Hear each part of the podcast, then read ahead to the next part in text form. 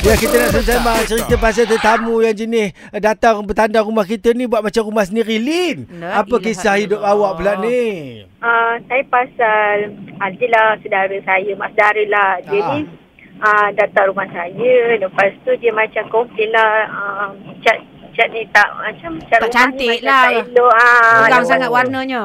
Ah, lepas tu macam dapur, dapur ni ah, apa tak elok dia kena pecahkan kat sini lah. Apalah bila kita dah buat renovate rumah pun dia macam komplain lah. Sepatutnya ah, bilik bukan kat sini, sepatutnya Oh. bilik kat sini. Macam dia komplain. Ada Ah, duit macam tanya dia. saya- macam saya, saya tak ada ah, bising sangat. Cuma adik-adik saya dia bising lah sebab yelah oh, datang rumah orang lepas tu komplain sana sini tu semua tak Hmm, betul kan. Yalah yalah Lepas yalah. tu ah, saya tak tahulah pasal apa. Dah lama dia tak datang rumah. Oh, ya Kalau ke? tiap, tiap minggu dia datang. Ada orang Saya tanya- menyampai lah tu.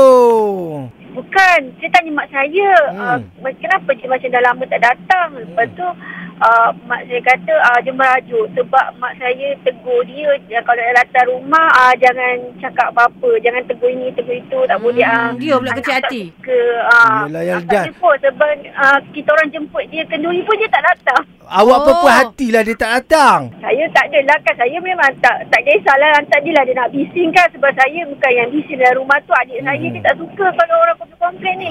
Itu apa makcik eh? Ha ah. Kalau saya jadi makcik awak pun saya kecil hati.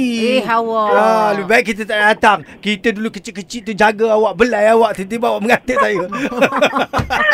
Ah, Sebab kelansir je. Suria.